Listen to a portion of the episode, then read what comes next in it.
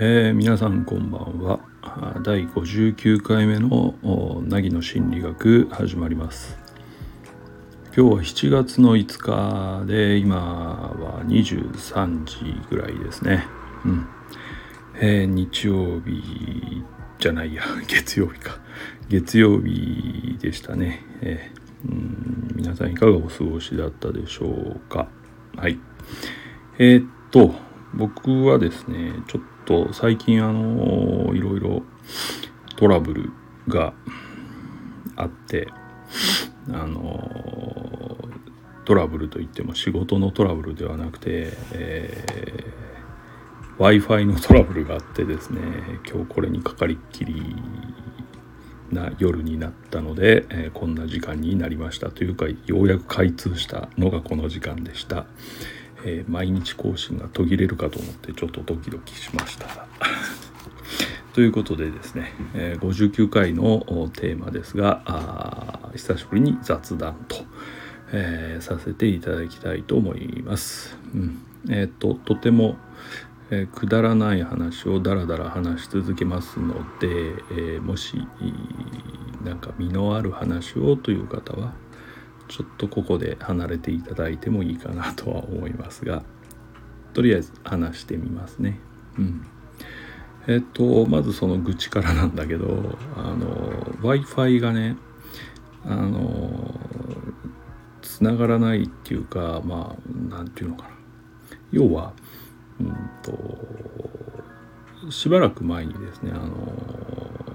スマホを変えたんですよね iPhone の一番新しいのに。ったらそれぐらいからなんかこうアプリを立ち上げてもなかなか開かないとかですね起き始めたんですよ。でこれはスマホが何か問題なんではないかって最初思ってたんですけどえっと、うちのテレビですねネットにつながってるテレビもつながりにくくなってきたんですね。あれこれは何だっていうことで最初はあの、まあ、うち僕が住んでるマンション古いし確か掲示板にですねそのなんかアンテナがどうのとかなんか古くてデータが弱くなってるみたいな話が書いてあったような気がしたのでこれは住居の問題かなと最初ちょっと思ってた。で次にうんとコロナ禍でみんなうちにいるからみんなが w i f i 使ってるからあの速度が遅くなってるんだっていうのもちょっとずっと思ってた一つの理由ね。なので手を出すのがちょっと遅れたということはあるんだけど結構長い間我慢してたんですよね。なかなかつながらないことを。まあコロナだから仕方ないぐらいの思い込みで。でもねどうにも遅いんで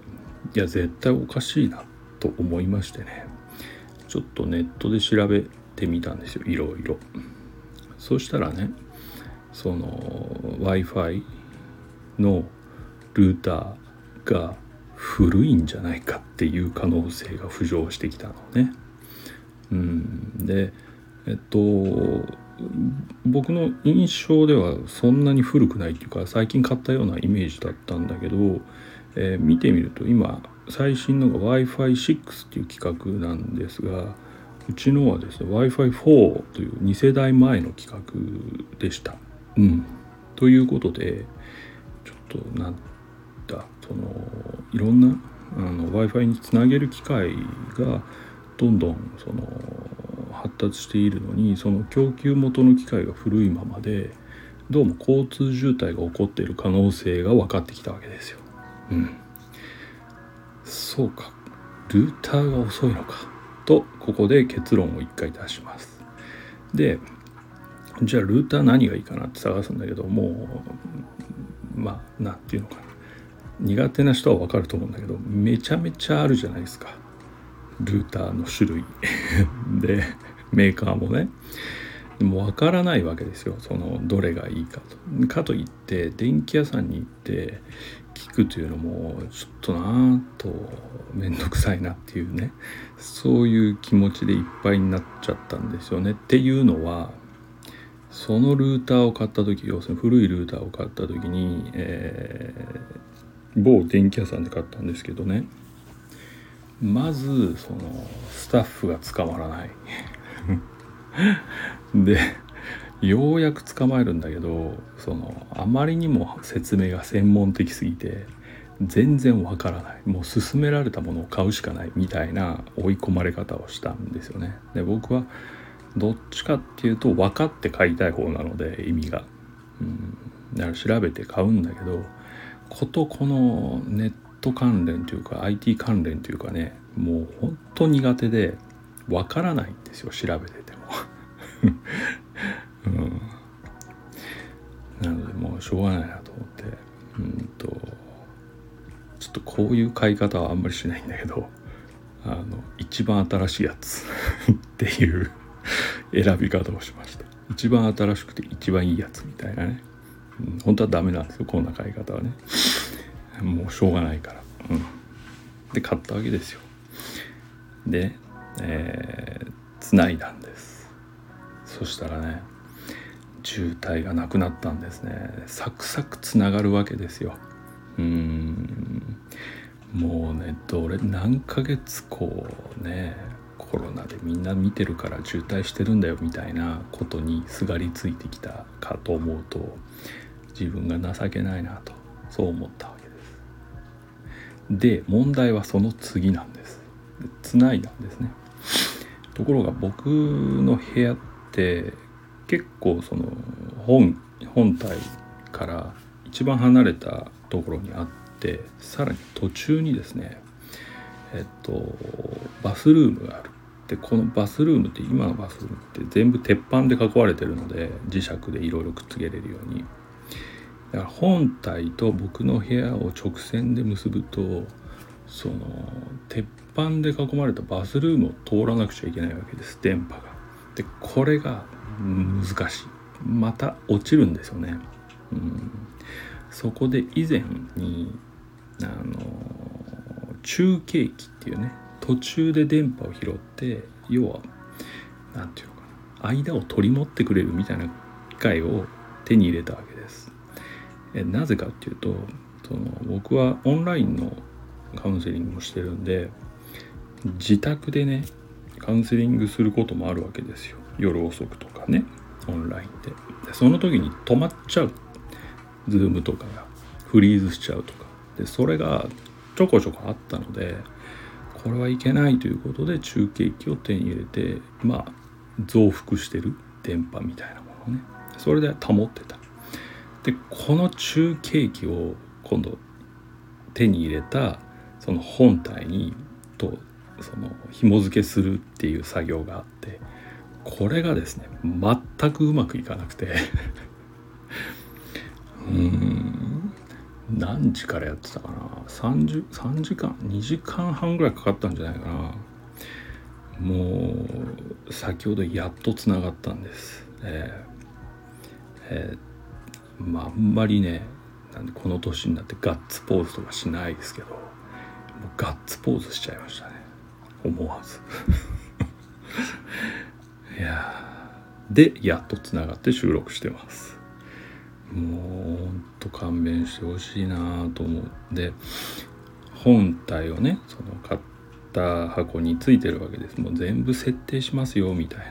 そういうサービスが売りに出てるわけですよ。でいくら1万いくらですね。1万いくら払えば、まあ、専門家が来て全部つなげますから安心してくださいみたいなことが書いてある。で今はねかろうじてついていってるけどいずれ本当に分からなくなったらいやもうそういうの頼むのかなとか思ったら本当になんかこういつかアナログに帰ってやるって ちょっと思っちゃいました。うん。ちょっとムカつきません？この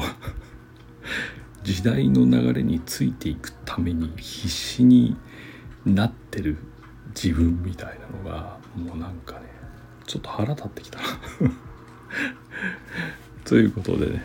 まあまあ無事着いたのでこれでまた数年は12年は持つと思いますのでまあぼちぼちやっていこうかなと思います。はい。そんな感じね、あの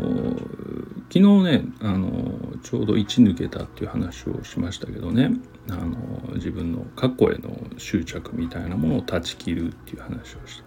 て。で今はそれができてますよみたいな話をしたんですけど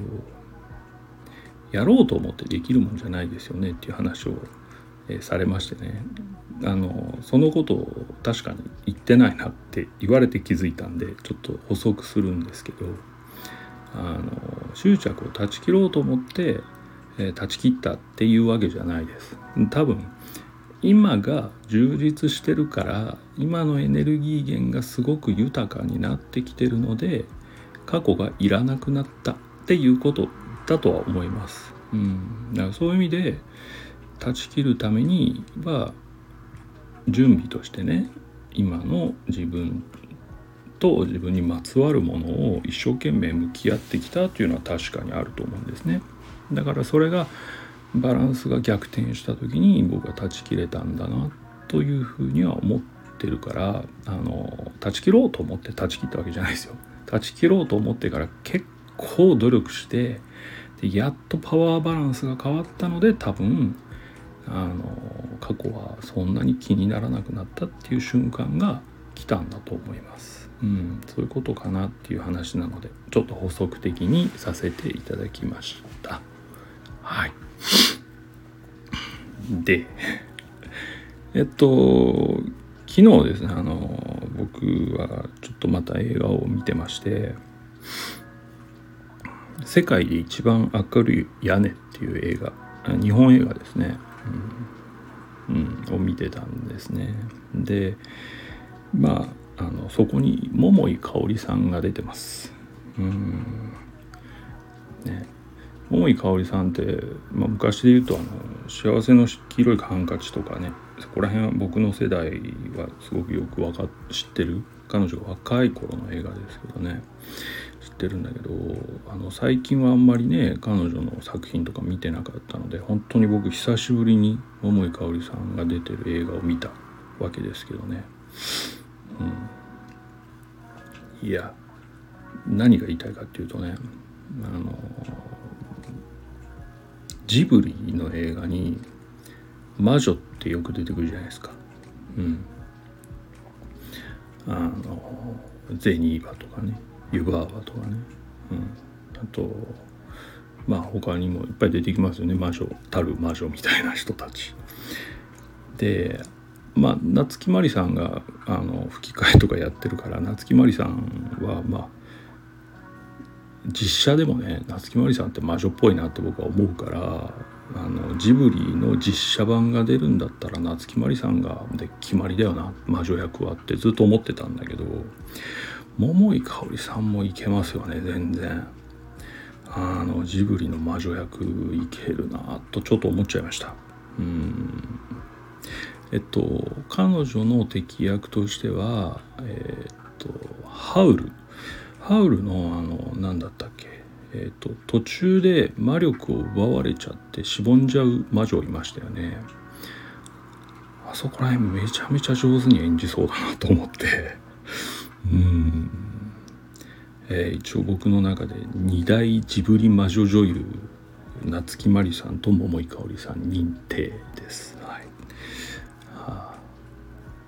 こういう想像の世界で一人で楽しんでるっていうね、まあ、省エネルギーの塊ですけれどもね。はい、うん、誰も傷つけないのでいいですよね。はい、ちょっと自画自賛しただけです。うん。はい、えー、っと次何の話しようかな。そうそうあのー、そうだな。ちょっと間に違う話しちゃったからあれだけど後悔の話をちょっとしようかなと思うんですけど僕はねそのまあその「一抜けた」の話でもさっきの補足でも言ったんですけど割と過去に引っ張られるところがあってあの時ああしてればこうしてればとかそういうことってよく思うタイプなんですよね。うん、ところが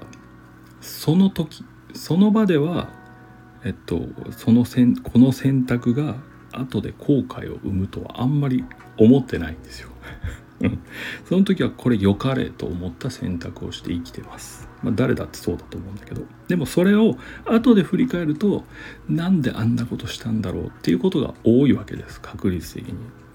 である時この関係に気づいたんですね。あ自分が良かれと思ってやることとかまあ気分的に流れてやることって後で絶対後悔するなっていうことに気づきました、はい、ある時ね。でその時からうんとちょっとね今の行動の選択とか言動の選択態度姿勢みたいなものを結構ちゃんと考えてあのするようになってるんですよね。要はどうしたら後悔しないかみたいなことを重視して今を生きてるっていう時期がすごくあったんです。うん、これね結構辛いんですよ。っていうのは自然じゃなくなるからですちょっと。ちょっと不自然感が出るんですよね。うん、だって本来の自分だったらまあしんどいから寝てよとかだらだら過ごそうとかやってるわけです。でこれが後から振り返った時にねなんて時間を無駄にしたんだ俺はとかやってたわけだからまあ実際の自分はねしんどいから何もしないっていうタイプだったはずなんですがその時にねしんどいなと思っても待って待って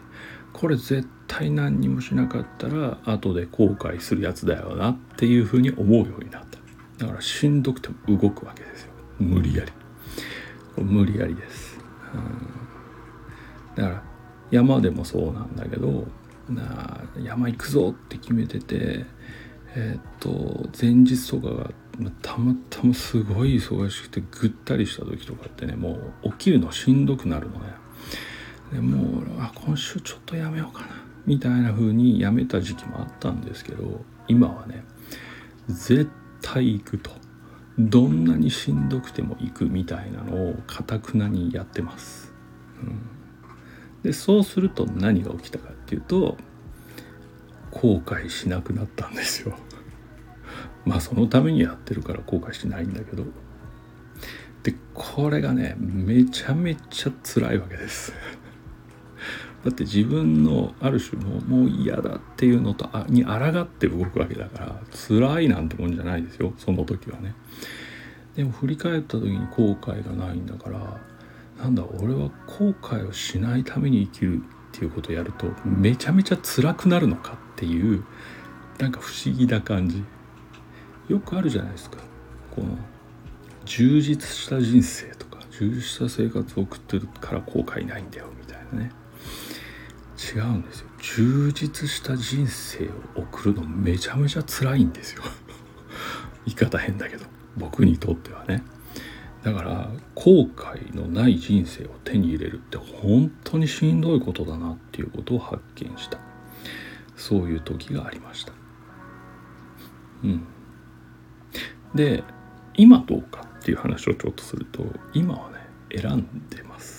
うんとこうすると後悔するしこうすると後悔しない。さあどっちっていう選び方をする。だってどっちも経験しちゃったのでまあある意味どう転んでもどうなるかは大体分かってきてる。っていうこともあってですね、うん、だから今選ぶんですよね。こうなるとねやっとちょっと辛くなくなるんです。うん。から何て言うのかな。自分の気質というか、まあ、性格みたいなものっていうのは本当遠回りしないと全然先に進めないんだなっていうことを思ったりもしますねよくね、うん、最初から正解みたいなものにいけない。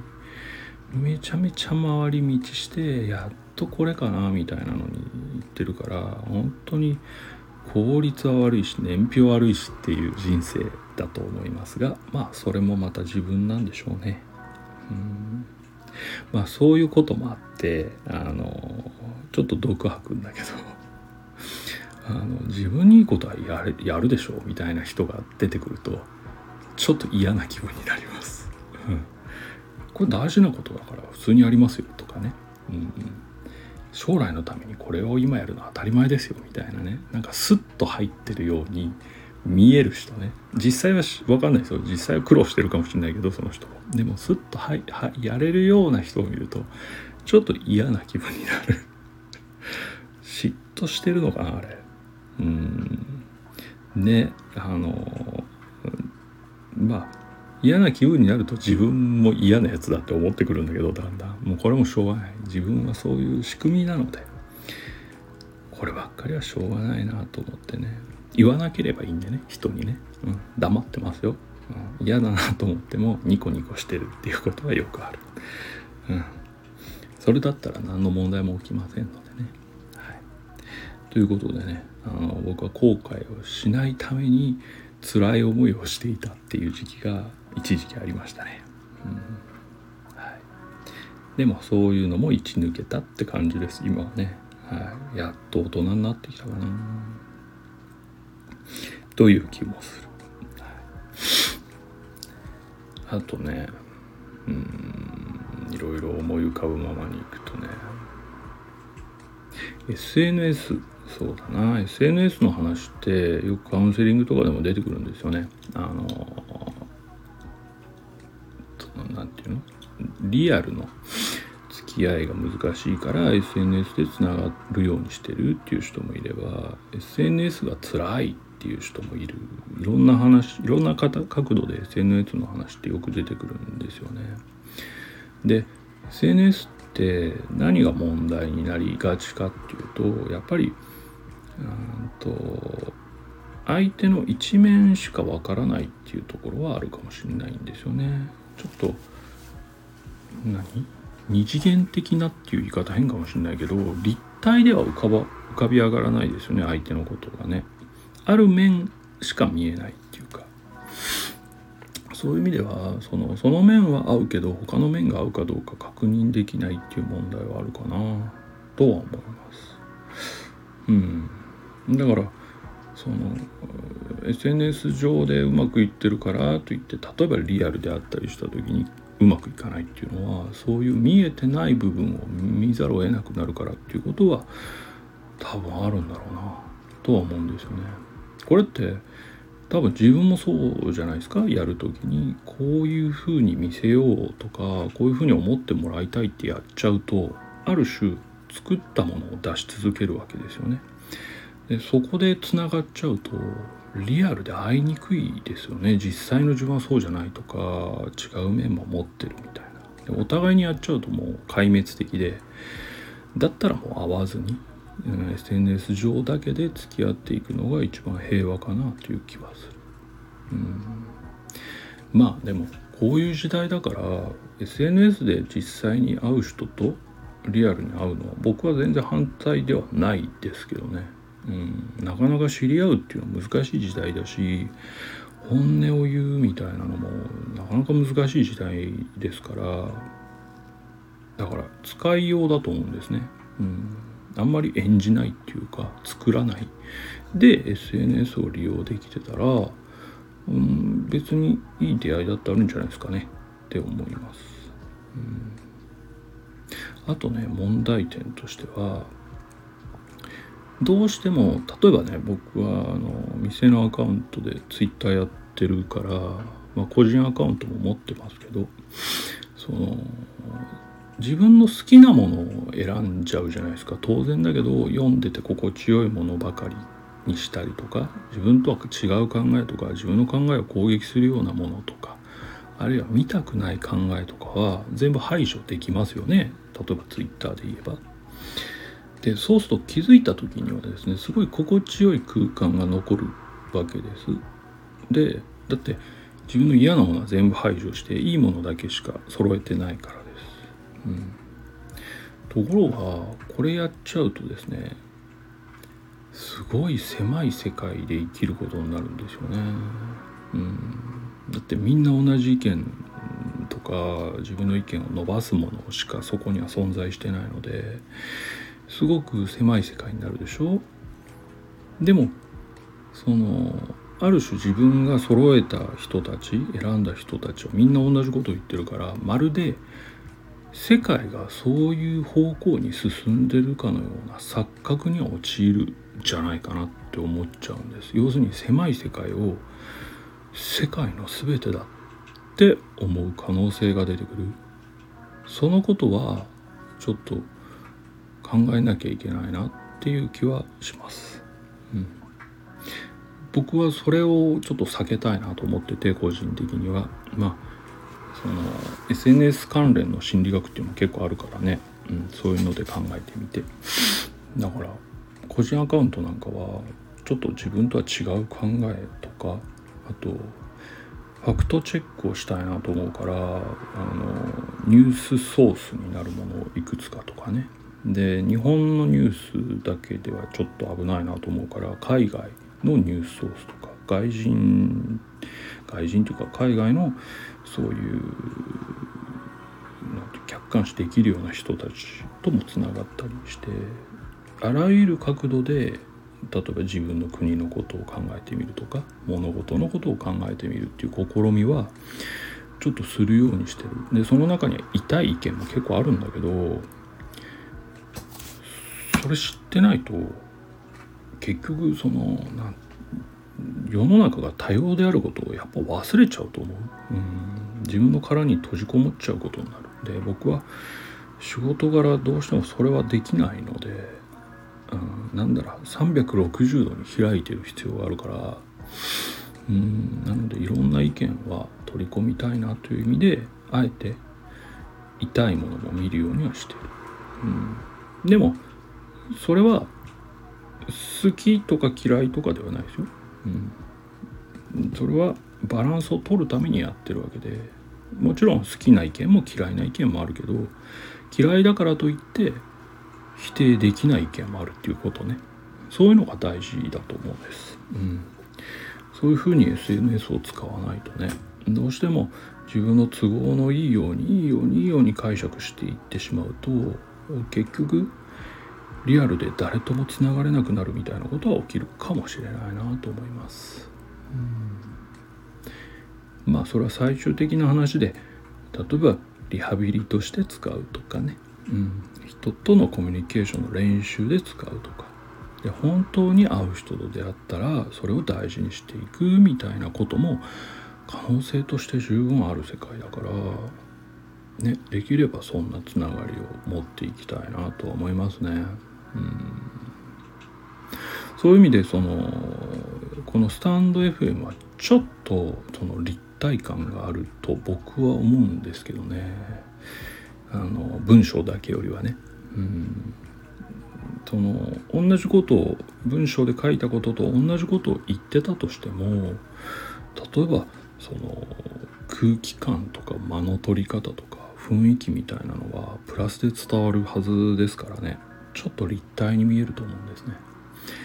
そういう意味でうん